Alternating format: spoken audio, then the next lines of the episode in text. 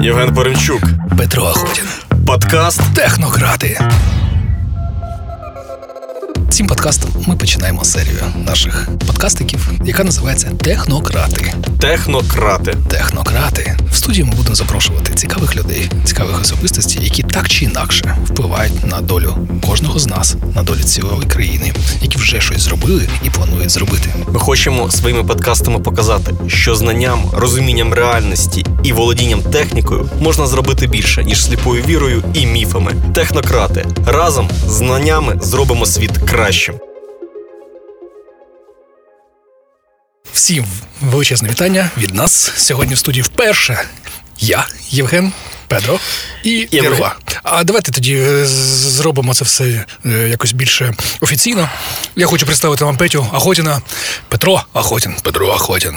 Це політехнолог, відома людина, відомий блогер, прекрасний мій товариш. Е, Ви могли б бачити на ОТ1 в програмі про про пенсії, соціальної допомоги. А, і Лєра, Валерія, Валерія. Я просто посажу поруч. Дівчина, яка посидить просто поруч. Отже, представляю вам Євген Поремчук, е, темний геній українського IT, людина, завдяки якій виникають різні приложення, які стежать за вами, в тому числі дія, і не лише всю правду про нього навіть не знає спеціально навчена людина.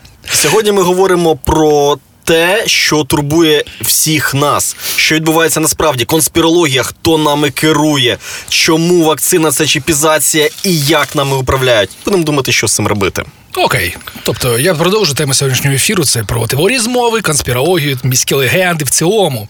Ем, Ви знаєте, вони наповнюють наше інформаційне поле. І зараз, коли ми говоримо епоха пандемії, я ще кажу, як спеціаліст інформаційної безпеки, що у нас ще зараз епоха інфодемії, коли ми не можемо вже відрізнити фейк від правди, ми не можемо зрозуміти, де маніпуляція, де е, істина. А в цьому всьому потоці, який нас зараз оточує.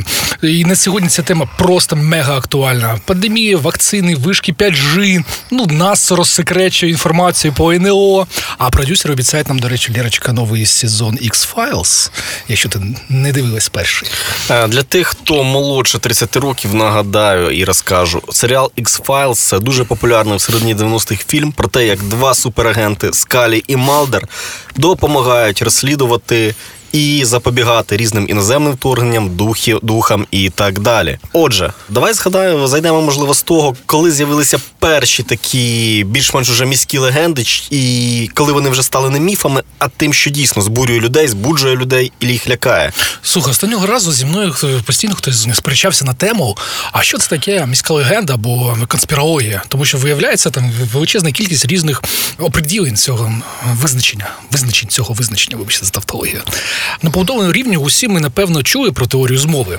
Конспірологію і приблизно з деякими похибками можемо собі уявити, звичайно, про що йде мова. Ми навіть можемо не знати, що це насправді теорія змови. Ага, а пам'ятаєш, ми з тобою говорили, що де, де змова, де лобіювання, да? Аби е, бути з вами, з нашими слухачами на одній диференційній площині, а ми з колегами тут посерфали інтернет і виписали найбільш, на наш погляд, е, найкраще визначення, що таке конспірологія. Або теорія змови. Тобто, теорія змови це такі концепції, що об'єднують окремі історичні події та явища, представляючи їх як результат заговору групи осіб, а у корисових, звичайно, мотивах. В корисових і не дуже мотивах розберемось трішки пізніше, я рахую. А зараз давай пригадаємо, як ти говорив, найбільш цікаві та поширені. Давай я почну тоді з самої нецікавої теми. Давай, Це давай. історичний, далеко вже забутий факт. Давай Це так, він про- вінтажний і цікавий, говори. Ти додаєш якусь додану вартість да, до моєї розмови. Той же кривавий навіт. Що таке навіт, знаєш? А, навіт? Ну, це типу, Кривавий напевно, навіт. ну, це, напевно, щось про те, що говорять про тебе. Чутка, обман. Академічно, так. Якщо вже використовувати академічну українську мову, то навіт це наклеп. Тобто кривавий наклеп. В чому сенс? Ну, тобто класика. Євреї, класика про євреїв. Ти знаєш, євреї, євреї вже там змучений цей народ, де тисячу років їх постійно хтось гонить. А, і виходить так, що ніби євреї розіп'яли тоді ж Ісуса, Христа, якого і прово, і проводять, ніби тоді рахували, що вони проводять якісь жахливі ритуали. Хвиля антисемітизму на початку 20 століття була з цим пов'язана, так? Пов'язано саме вони були зі страхами, те, що вони проводять ритуали з кров'ю немовлят, ем, християнських е, цих ем, незайманих жінок. І ця теорія не вона не була не тільки так розповсюджена, вона ще мала якусь певну дію. Якщо зараз палять е, вишки 5G, Рахуючи їх роз, роз, розплідниками е, супервовн, які там ми потім поговоримо, то тоді воно вони просто вбивали цих євреїв пачками, вирізали селищами. Ну, фактично, саме з підробленої книги Протокол сіонських мудреців, а багато хто вважає, що її підробив Юрій Нілус, починається епоха так званого чорносотенства, коли робились єврейські погроми, і ми рішуче е, засуджуємо такі от різні негативні прояви міських забобонів і конспірології. Не ведіться на них. Петя, давайте тоді пройдемося, знаєш, побудуємо нашу розмову. Е, наступним чином, ми зараз згадаємо з тобою різні конспірологічні теорії. Я змови. пропоную не дивитись на історію, а просто в вільному форматі згадувати. Абсолютно. А потім ми подумаємо, звідки вони беруться. Вони ж не можуть просто так нам посилатися, як, до речі, хтось думає, з космосу. Е, Вони звідки зберуться? І мені здається, вони беруться з трьох чи чотирьох основних джерел. А ми до цього маємо дійти, правильно? Тому дивись, те, що мені зараз спадає на думку, саме е, актуальна така актуалочка на сьогодні, це звичайно Вакцинація. Згадайте псевдорежисера Міхалкова. Який знайшов десь патент Майкрософта за якийсь рік, і там в дуже довгому е, його індексі в багатьох чисел він виявив послідовність 6, 6, 6. І сказав, що це патент про чіпування, чіпування людей і керування цими людьми. А я тоді сказ... написав коментарі: Господи, ви швидше би мене чіпували, і Білл Гейтс керував моїм життям краще, ніж я. І набрав більше лайків, мені здається, ніж е, дізлайків сам Міхалков. А 5G, вакцинація. Ну, дивись, мені здається, що взагалі от е, такі теорії за змови, які йдуть проти новітніх технологій, вони беруться із через те, що через низький рівень освіти люди починають думати, що більш розумні, а в народі як? Більш розумний, значить, більш хитрий. Хочуть якимось чином простих людей знищити. Пам'ятаєш, коли була, ну не пам'ятаєш, ми читали про це. Коли була епідемія холери і приїжджали карантинні бригади засипати хлором криниці, селяни думали, що вони хочуть забирати воду і били їх в Російській імперії. І так було фактично майже з усім. Я І- тобі скажу, що німці колись боялись навіть і писали в- величезні такі таблички. Ем, Киев, киевлянин, этот колодец для немецкого солдата. Твой колодец через дорогу. За неповиновение расстрел.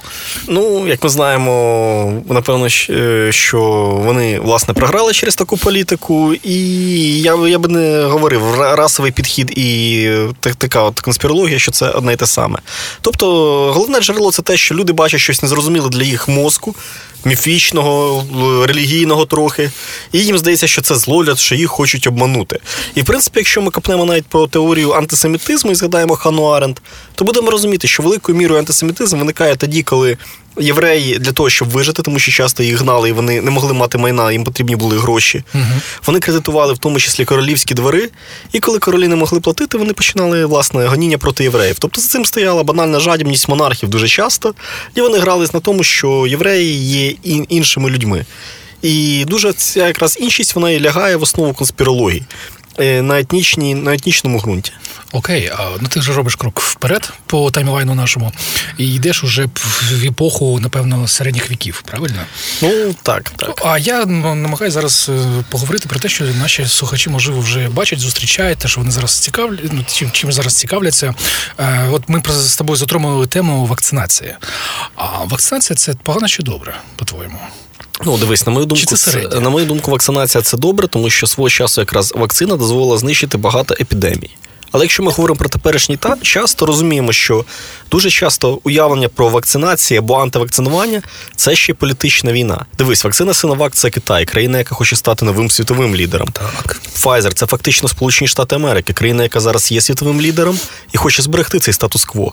Росія. А AstraZeneca – Британія, країна, яка до Другої світової війни фактично була світовим гегемоном. І Спутник 5 Російська Федерація, яка хоче вийти в регіональні лідери і показати, що вона добра, гуманітарна, може Ну і сама назва Спутник, яка не дуже в'язається з медициною, це ж теж власне така пам'ять про колишні часи, коли Радянський Союз перший виставив Спутник. І ми розуміємо, що фармакологічні корпорації вкладають великі гроші, щоб розповсюджувати інформацію, що якась вакцина хороша, якась погана тощо. І відповідно йде захисна реакція. Коли людина бачить, ага, Сіновак поганий, AstraZeneca погана, Pfizer поганий, то напевно воно все погане. Тоді ми ти, легко переходимо до теми такої ж, як медицинське дисидентство. Медицинське дисидентство пішло ще з часів, коли люди а, не могли повірити в те, що вони хворі не з невлікованою хворобою. І їм здавалося, що це все лікарі придумують, видумують, а особливо Щоб тоді, заробляти. коли не можна побачити цю хворобу. Одна, одна справа, коли в тебе там відпаде, е, не дай Бог, не в тебе, а в когось поганого а, рука, нога, це зразу помітно. А якщо тобі говорять, що є десь якийсь снід, який приніс макака Резус, да? ну і ти тепер країна має на це потратити мільярд доларів, то в це дуже важко повірити. Це не можна пощупати. І крім снідовського дисидентства, потім пішло онкодисидентство і легко перекочувало в всі ці хвороби, які потребують зараз вакцини. Ну, ти ж не можеш побачити вірус. Ось. І, слава Богу, що зараз інформаційна кампанія в нашому 21 сторіччі, інте, розповсюдження інтернету, кабельного телебачення, е, різних програм е, по цифровій освіті населення все ж таки здебільшого подолали цю, цей цю критичну масу е, неосвічених людей, які розповсюджують такі бредові ідеї. Ну і дивись, коли ми говоримо про е, вакцинатурне дисидентство, то давай е, говорити ще про те, що багато хто з людей не вірить в те, що ковід реальний. І коли ти ним хворієш, навіть вони кажуть, а що це таке? Це все сусідня умова, так заробляють гроші. Хтось говорить, що таким чином е, якраз досягли прихильники екологічної політики того, що люди менше їздять, отже, менше випарів, менше вихлопів, всього іншого. Хтось говорить, що це Китай спеціально в своїх таємних лабораторіях розробив е, цей. Е, Вірус летючої миші для того, щоб переформатувати світ, тощо, тощо. Відповідно, логіка тоді така: ага, якщо вони спеціально, щоб нас знищити, придумали цілу хворобу, то де тоді гарантія, що вони не спеціально, щоб нас знищити, зараз не дають цю невідому штучку вколотися? І це багатьох лякає. Ну, тобто люди бачать якусь логічну послідовність в тому, що зараз І мені здається, що великою мірою, якщо ми говоримо про колишній радянський союз і про країни, де є важкий доступ до медицини, давай говорити відверто. Країни першого світу, ті самі Сполучені Штати Америки, це країни, де медицина є досить дорогою. І людина звичайна може просто не мати страховки. Відповідно, вони цим страхом компенсують те, що вони не можуть собі отримати послуг, по-перше. А по-друге, в них може бути негативний досвід від того, що колись їм щось вкололи, і сталися проблеми через те, що банально через відключення світла, які були в 90-х, вакцина десь там е, не дотримувалася температурного режиму. І тепер у них на все життя такий тригер. Основуючись на цих е, одиничних випадках, люди роблять якісь хибні висновки, правильно? А Так, дивись, так. е, дивись, а ти чув про таку теорію змови, як ем, китайська влада сама придумала в тайних лабораторіях ковід для того, щоб е, підприємства в Ухані і в Китаї обанкрутились, в тому числі Алібаба, знаєш, цю зараз легенду ходить, що він ще вмер, що його там двойника поставили. До речі, нагадаємо, що власник Алібаби був членом комуністичної партії Китаю і, зараз до не ховав цього. Якщо живий. Якщо він ще живий, якщо, Якщо ні, то не- на одного комуніста менше стало. що не дуже погано. Для OLX. Ось і тоді е, е, китайська от партія, компартія, мала скупити обіцянівшися акції компанії. Як ти це думаєш, це взагалі має пр- Ну, дивись, насправді, Право- якщо ми дивимося, я колись говорив з одним економістом, таким досить цинічним, він казав: Петро, в мене є класний рецепт, як е, підняти ВВП України. Ну, Потр- 5-10? Потрібно спровокувати, потрібно спровокувати якийсь конфлікт, ВВП впаде, а потім ми його будемо піднімати. Є така книжка Перкінсон Сповідь економічного убивці, і автор доводить те, що він працював з міжнародними банківськими структурами і, мовляв, дуже часто такі от банкіри, цинічні банкіри, намагаються таким чином е, заробити гроші. І це ще одна конспірологія про МВФ. Бо ми бачимо, що дуже часто російська пропаганда вкладає гроші в те, що є такий Сорос, до речі, єврейської національності людина з досить трагічною долею і дуже сильна людина духовна. І вони говорять, що Сорос це такий от інструмент міжнародного впливу, міжнародного капіталу, який намагається весь світ покорити. Ще насправді, якщо ми подивимося е, історію світову, то ми зрозуміємо, що така от е, фінансова машина почала досить сильно працювати лише в роках так 70-х ХХ століття, тоді, коли була холодна війна, і власне саме через те, що був початок глобалізації, можна було починати заробляти на різниці, тому що те, наприклад, що продається в Америці, вироблялося десь за кордоном. І тут банально банальні ринкові ринкові механізми. Я тут ніякої суперзмови не бачу, наприклад. Ну а як ж теорія жидомасонської змови? Чув про таку? Масони, так, так. Давай, можливо, згадаємо масонів, тому що пам'ятаю, в році 2002 був скандал, коли тоді ще не було інтернету, тоді різні брошурки з'явилися, і такі поважні люди, схожі на Святослава Піскуна, тодішнього генпрокурора, якщо не помиляюся, пана Білоконя, тодішнього міністра і багатьох інших, е, входили в ложу святого Станіслава, де їм е, великий магістр ордену вручав нагороди. Хоча. Я потім радився з одним співробітником податкової служби. Він мені говорив, що Петро, в Україні масонство це трошки інша історія. Я, наприклад, не можу тобі дати взятку напряму, але масони можуть всередині свого ордену давати нагороди. І, наприклад, я хочу тобі дати взятку. Ми через нашого пріора організовуємо тобі брілянтову брош з медалькою, і в тебе, типу, нагорода ордена, насправді я тобі дав взятку на кілька десятків тисяч доларів. От от. Ти знаєш, що в Сінгапурі, Отак от я в Сінгапурі релігія не дозволяє брати кредити. Ну, а ти знаєш, що в Сінгапурі б'ють палками по причинному місцю, якщо людина порушує закон. І Лі Куан Ю, коли, власне, ти ж знаєш, що Лі Куан Ю насправді має англійське ім'я, він дуже таки любив Британію. Мгм. Просто вже коли була вся ця епоха незалежності, йому потрібно було коренізуватися. То там в порядку речей людям надавати бамбуком по попі. Причому я хочу відмітити, що навіть в 21 столітті. Так, так, так. За, за, так, за порушення різних законів. Можливо, коли нам говорять про сингапурський шлях, можливо, теж таким піти. Отже, до масонів, давай до масонів. Давайте Я масонів. Давайте тоді я продовжу. Масони ще взагалі з 18 столі- сторіччя були таким, вважались коренем всього зла. А насправді ж масони це взагалі по своїй суті, перші, ну, у перших масонських ложах це просто було зібрання людей. Причому не просто людей, а каменярів. Каменярів, які прагнули зробити світ краще і будували, як зараз модно говорити, волонтерствували і будували храми.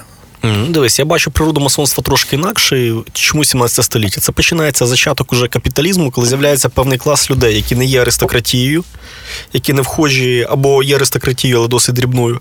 Вони хочуть влади, вони хочуть слави. Через те, що вони не можуть, як е, Людовік 15, наприклад, просто жирувати і займатися оргіями і знищувати запаси шампанського.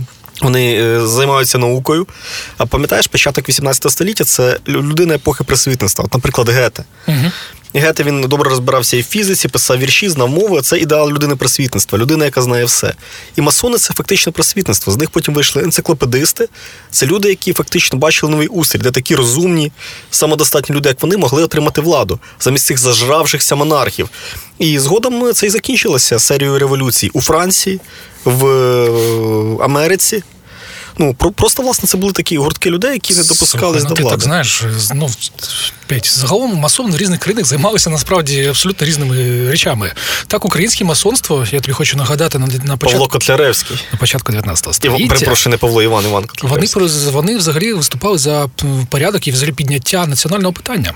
У Києві виникла коложа об'єднаних славян. Чув про таку? Це які роки? Це 20 століття? Це 19 А, століття. 19. Да. До якої належали здебільшого польські поміщики, і в тому числі, напевно, і твій Кл- якого ти А зараз тепер назвав. згадуємо, де швидше за все ці люди побували. Початок століття.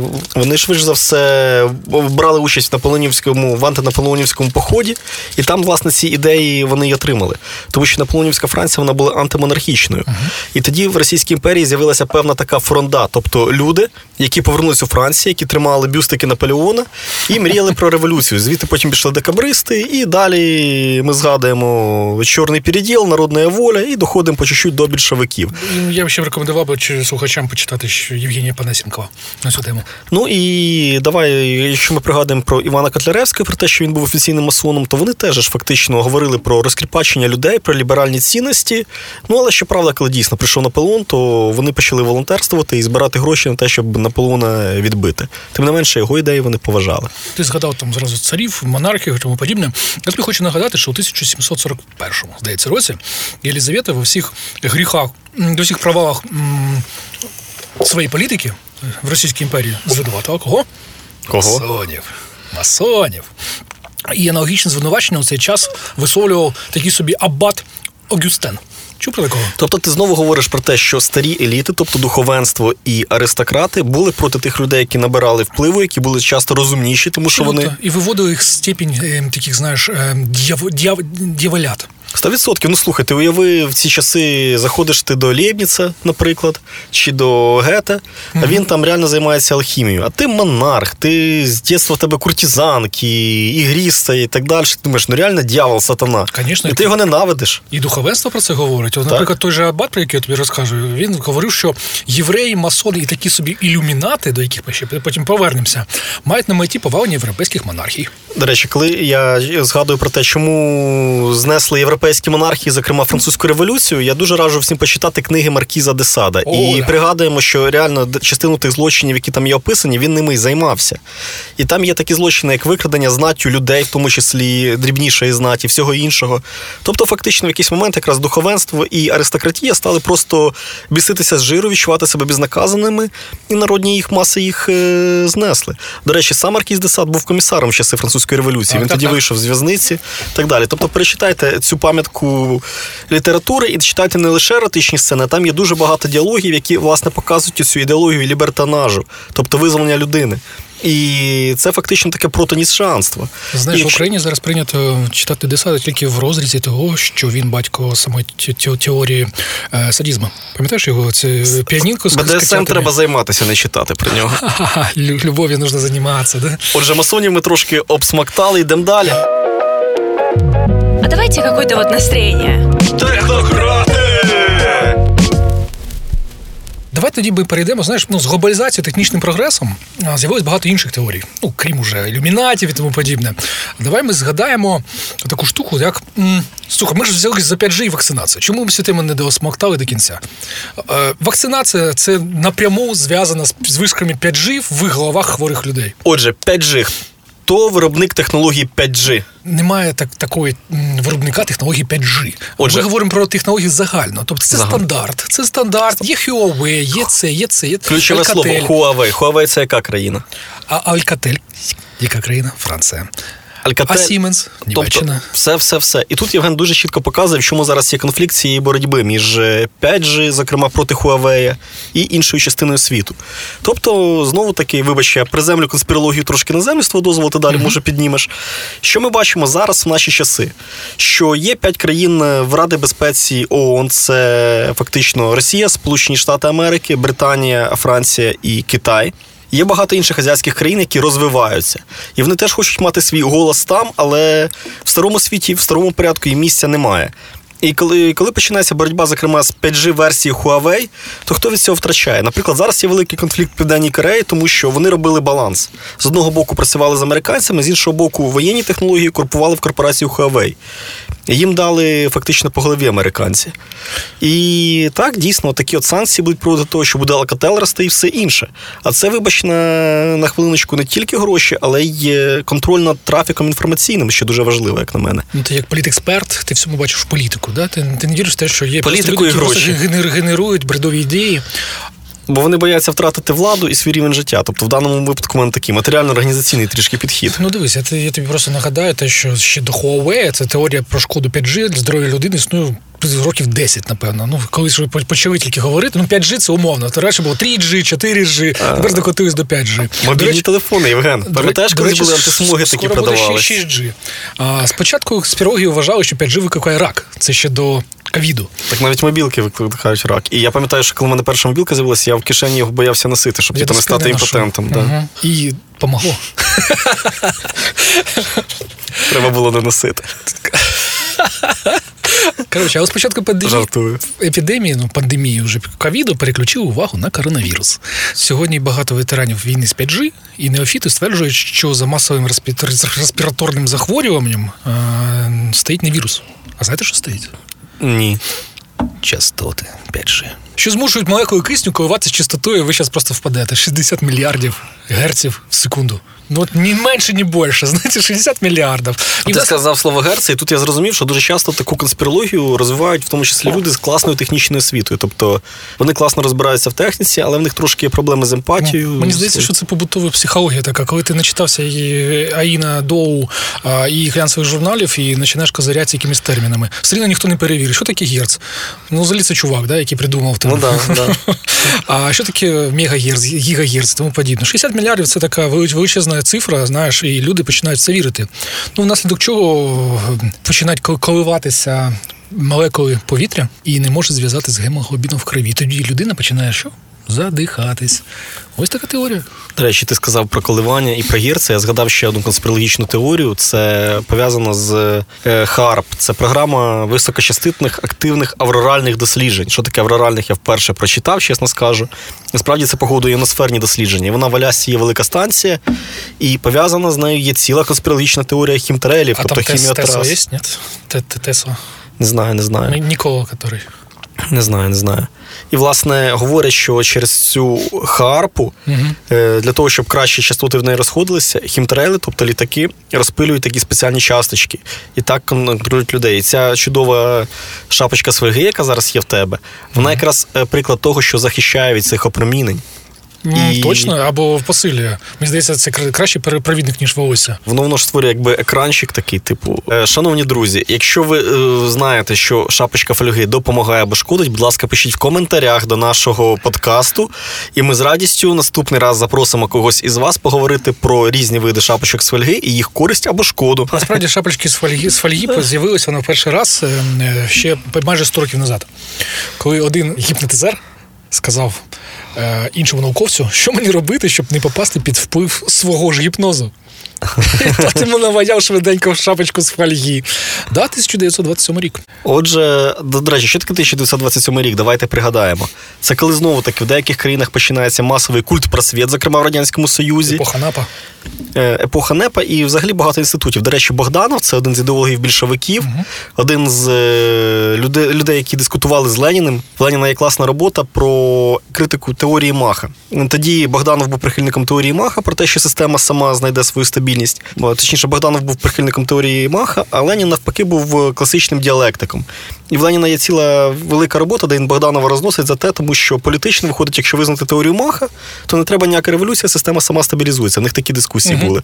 Так от Богданов помер від переливання крові. Він зробив в Радянському Союзі інститут переливання крові, і десь в ці роки, що ти називаєш, помер. Тобто це було захоплення якраз такої науки, коли з одного боку містика всяка, Успенський, е, Вольф Месінг, гіпноз, а з іншого боку, знання. І от те, що ти говориш, коли гіпнотизери, науковці, це якраз виходить, що тоді наука ще не стартанула, вона не була така розвинута, як зараз. І звідси бралися ці цікаві такі перехрестя. Подкаст Технократи! Давайте швиденько пробіжимося по основним е, теоріям конспірології. Я почну. По-перше, це американські радянські астронавти, які таємно висаджуються на Марсі. Ого. Або на, на, на, на місяці. Пам'ятаєте, цей фільм був Залізне небо, по-моєму. Там да? логіка в тому, що насправді це студія. Е, чи ні? Да, ні, ніби там вже є бази. Місячна змова, марсіанська змова, атака на башні Близню- Близнюки, ніби це ЦРУшники да, підірвали. Те саме можна записати Моск- Москву і Волгодонськ, то що ФСБшники позривали. А, нафтова змова, а, підміна померлих людей двійниками. Я бажаю. Особливо цю теорію з Ющенком. Який в шаріте скопитився, його підмінили яким-то блін, рептилоїдом. Дуже тонка грань між лобізмом і змовою. І коли ми говоримо про нафтові лобі, воно є, звичайно. Я, я, я цим абсолютно не спорю, але це точно не теорія змови. Так, так, так. Це just бізнес, just бізнес. І коли ми бачимо, що деякі російські компанії торгують з американцями, коли ми згадуємо пана Рекса Тілерсона, який працював з ExxonMobil, коли ми згадуємо, як корпорація Shell вкладала гроші в розробку сланцевих е, родовищ і проплачувала інформаційні кампанії, це не конспірологія, це чисто бізнес. Ага. А далі це плоска земля. А ви знаєте, що Плоска 2%, 2% американців твердо переконані в тому, що земля плоска. І це навіть в епоху інтернету, в епоху Google Ну, я думаю, якщо Google освіта стане ще дорожчою, то таких людей буде ще більше. А ви знаєте, що 5% американців раніше вважали, що Земля має сферичну форму, але недавно почали відчувати сумніви в цьому твердженні. Сумніви не навпаки. Ну, дивись, я не хочу, щоб ми були як е, покійний вже Задорнов, який казав тупі американці, тому що я впевнений, що щось подібне може бути і в китайців.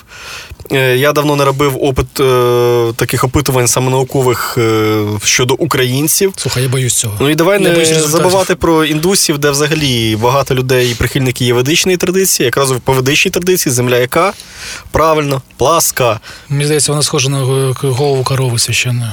Ні? Ні, вона пласка. Слухай, ти знаєш, що пів Північній Кореї випустили газету, я бачив скани, її, що вони висадились, е, космонавти висадились на сонці. Північно-корейські, звичайно. Ну, дивись, про Північну Корею теж багато є міфів. Я не виключаю, що це надрукували в якісь із дружніх, точніше, недружніх до неї капіталістичних країн, тому що я не вірю, що в країні Кім Чен Іна таке можливо. Ага, Жартую, понятно. Я зрозумів твої політичні переконання. Чуть Дай тобі волю. чуть-чуть. А ти, Петро, ти взагалі приймав участь у 10 Years Challenge?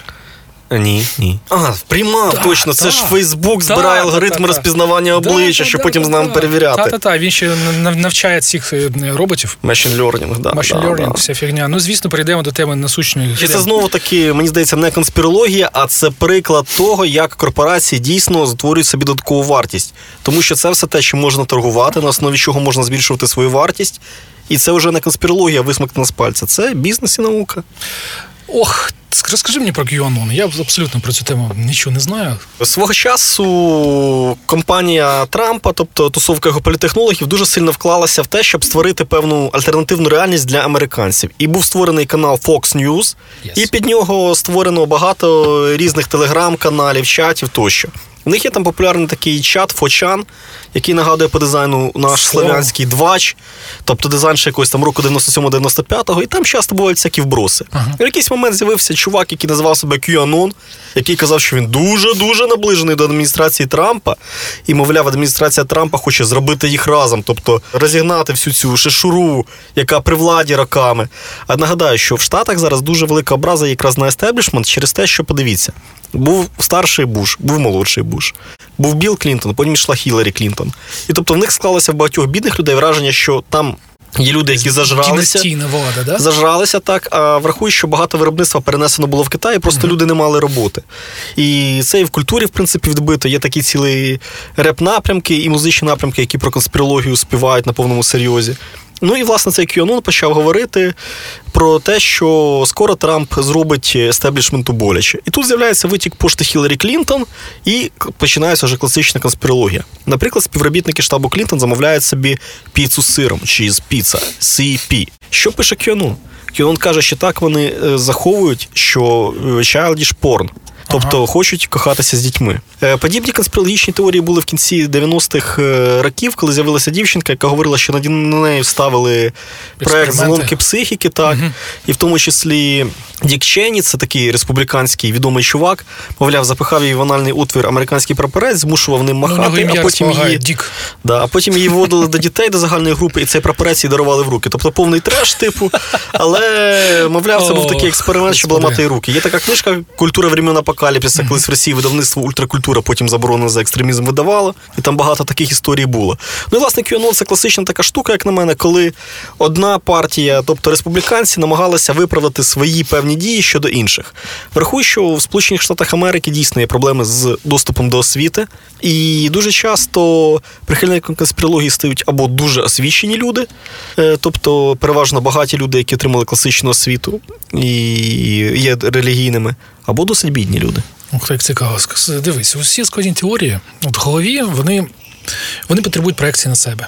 Вони от настільки тупо звучать, поки от лю- лю- людина не співставляє його зі своїм емоційним субстратом От, і починає слово. от шукати. Емоція, друзі, ключове слово емоція. Без емоцій неможлива конспірологія. Звичайно, і коли людина знаходить щось таке, що резонує з тим, що в нього в голові, він починає в нього ну вірити. Нові санжари.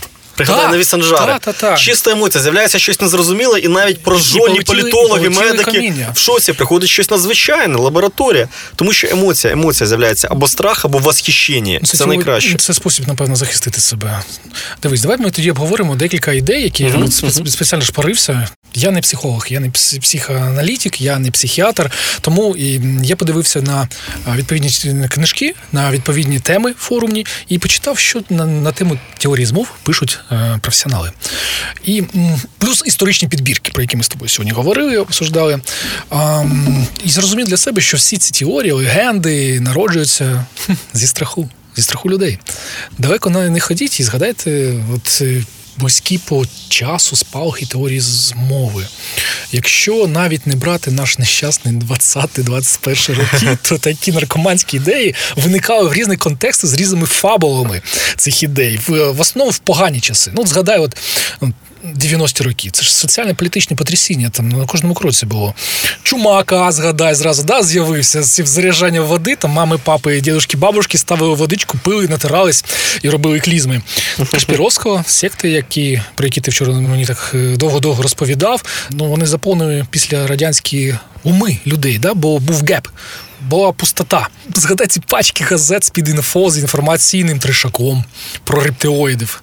А, ну, люди не були дураками насправді. Вони просто намагались заземлитись, спертись на щось в інформаційному вакуумі, е, коли немає довіри ні до кого, ні до влади, ні до е, людей, які поруч з тобою. Ну і володіючи великою дозою інформації, страх трішечки уходить, як не крутий.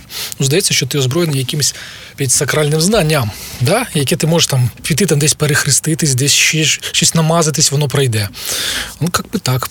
Е, ну, дивись, я тут нагадую роботи франкфуртської школи, зокрема Теодора Адорно, який у своїх книгах Діалектика просвітництва uh-huh. і негативна діалектика якраз згадує епоху просвітництва, тобто коли люди почали відкривати знання, а потім в якийсь момент вони злякалися того, що uh-huh. просвітництво перед ними дає. Тому що просвітництво це, окрім хороших уроків фізики і айфонів, це ще і газові вагони нацистської Німеччини, це ще і табори смерті в Радянському Союзі, дуже раціональні, підраховані. Це і голодомор, тому що раціонально було так зробити індустріалізацію, забрати в селян зерно. І це інша сторона просвітництва. І люди почали цього боятися, і звідси сталося розчаклування певної зачаклування реальності назад, так званий великий відкат. Угу. Люди просто розуміли, що чим більше вони вглуб атома йдуть, тим меншими вони стають для себе, тим менше вони можуть впливати на реальність. Це їх почало лякати. І звідси починається різне захоплення нью-ейджем, якщо ми говоримо про 90-ті роки. Якщо ми говоримо про наші широти, це Анастасія, Віктора Мегре і культ родового помістя, коли все, втікаємо нафіг з цих міст, де закриваються заводи і бандити ходять. да? Родове помістя робимо. До речі, у мене є знайомий з Могилянки, який свого часу так в родове помістя втік, жив у норі, потім прийшла війна. І він став кіборгом. Ну, Потім стріляв з, з якби, чужих снайперів, ДНРівських снайперів. Хоча в якийсь момент він повністю від цього відійшов, він мав класну освіту фізичну і жив у норі, співав всякі пісні в стилі Мегре тощо. Для мене це якраз приклад такого якби, розчарування реальності. Тобто, так, знову ми в основі беремо те, що людина хоче контролювати світ. І певні ритуали магії дають їй більше контролю над цим світом, ніж наука, яка важка, яка лякає. Так, якщо ти реактивний чоловік, насправді в основному мені здається, основна маса хоче просто захиститись. І немає довіри до влади. Згадай навіть американців, да, які от в свято колись вірили навіть свій уряд, а там, а потім згадає Розвальський інцидент, потім згадає Отергейський скандал, і тоді вже ж на почали ж ті ж X-Files, з яких ми почали цю розмову нашу. Ну, дивись, коли ми кажемо, що американці тему, довіряли уряду, давай пам'ятати, що лише в 60-х роках афроамериканське населення штатів отримало право голосу. До того воно навіть не могло не могло купатися в басейнах з білими. Так, а Є у нас така... паспорти селяни отримали вперше в 64-му році. А перша жінка-міністр була в Радянському Союзі. Тобто тут е, якраз приклад такої діалектики просвітництва, що mm. воно все відносно. І коли батьки-засновники американської демократії писали, що всі люди рівні перед Богом, то деяка категорія Homo sapiens просто не входила до цієї категорії за їх логікою. І, до речі, зараз проблеми. І, до речі, зараз, коли ми дивимося на Black Lives Matter, ми бачимо, що це дається в знаки, коли зносять пам'ятники Колумбу, коли згадують інших засновників нації, яким вони були за поглядами, расистами чи ні. Слухай, мені здається, дуже цікава це історія. абсолютно класичний індукований індукована маячня, індуцирований бред. Коли один з'являється лідер, говорить там, являється тригером, являється мастер, а все інше толпа являється слевом. І він починає їм маніпулювати, підбираючи правильні слова, підбираючи правильні правильні жести, підбираючи правильну емоцію, люди вже бігають і, починають ненавидіти все вокруг, як це було з Lives Matter. Да, звичайно, дуже шкода ту людину, яка померла. Да, є проблема, але вона не має вирішуватись, е, ну, зло не має вирішуватись злом. Друге, звідки беруться конспірологічні теорії, я все ж таки думаю, що це недоінформованість людей. Ну, Теорія І недовіра до джерел. абсолютно. Ну, теорії Бо в Радянському Союзі про все інформували. Слухай, теорії змови в основному всі складніші і продуманіші, ніж чисті факти. Вони такі скучні, ці чисті факти. От моя улюблена теорія е, от, бритва Кама, да? шукай зверху. Воно все рівно правда лежить зверху, так чи інакше. Окно Авіртона, от якраз коли стався Майдан, тоді всі почали розкручувати про окно Авіртона. Мовляв, по чуть-чуть, по чуть-чуть людей привчають до чогось нового. І пофіг, що є фізіологічні дослідження, нові хімічні, генетичні тощо. Дали окно Авіртона і все. Зараз говориш людину з Росії, вибач, де в Чечні жінкам обрізання роблять, тобто відрізають банально клітер. Коли багато інших речей там робиться, коли там домашнє насилля фактично вітається на законодавчому рівні. І ти їм говориш про щось, а вони кажуть, ні, це окно Авіртона. І, до речі, от, е, образ такого фемінізму страшного типу, який не відповідає четвертій хвилі фемінізму американському. Теж почався середини 2000-х через російські форми просуватися. Що, мовляв, ага, жінки будуть нас уничтожати, ага, це уродливі негритянки, цитата, ще щось. Перейдемо до тієї частини, що з цим робити. А, ти знаєш, я от в мене виписано декілька Давай. сторінок, що тут Давай, робити. Давай. І я тобі скажу, що все зводиться до того, що треба підтримувати людину раз, якщо вона вже впала в конспірологічні теорії. Ем, часто треба спостерігати за цією людиною. Чому так? Тому що. Ем, Опять-таки, якщо ми говоримо про індуковану маячню, в якої є хазяїн, він намагається якось людину, на яку впливає, він намагається її вичленити, да, щоб вона не, торкалась до чогось правдивого. Тому звідти якісь секти виникають, е, общини, да, от Євген, ти зараз дивишся з точки зору звичайної людини, яка все боїться. Дивись з боку влади і з боку управління суспільством. В принципі, Рептилоїди при що мені там дивитися? Ні. Я з ними не контактую, це ти контактуєш? Я з ними контактую. Мої друзі колись проводили дуже цікавий табір, е, де якраз навчали молодь політичним технологіям. І там одна задач була: в- табір був два тижні. Вони тиждень робили такі великі круги на полях, знаєш, як НЛО. А на що? Слухай далі. Далі почались е, оголошення з'являтися про те, що ну, в газетах почали писати, що це НЛО. Ну, не, не, не за гроші, а просто якби листи в редакції. Маленьке провінційне містечко, це все друкували. В місті почалась шиза. Потім з'явилися просто оголошення про те, що в такий-то час, е, в такий-то день е, приходьте на площу, буде контакт з НЛО. І для того, щоб все було добре, напишіть ще 10 таких листовок, ну, типу, як письмо щастя. Отправь это 10 людям, то мама помре. Знаєш, такі І приходили. реально в якийсь момент люди прийшли, ціла площа коротше, людей була. Тобто це спрацювало. От якраз не зрозуміли щось і так далі. Ну, Слухай, просто на виборах може це спрацювати? Наприклад, прийдіть і проголосуйте. Бо у нас явка там по 40% на, на виб... Слухай, так це слухай, ти знову з точки зору якоїсь глобальної істини говориш. А з точки зору технологій інколи класно, коли тільки 20%. Я вірю в політехнологу з 12-м айфоном. Він знає, про що він говорить. Добре, друзі, 12-м Gold, Gold. вам подяка за те, що ви е, прослухали. Наступного разу приходьте самі, ведіть кого не шкода. Які теми вам ще цікаво послухати, які гостей ви хочете побачити? Говоримо про все. В нас немає тем табу, інколи бувають слова табу. Дякую тобі, Педро. Дякую тобі, Леруа. Всім спасибо. До встречи а давайте какое-то вот настроение. Технократы!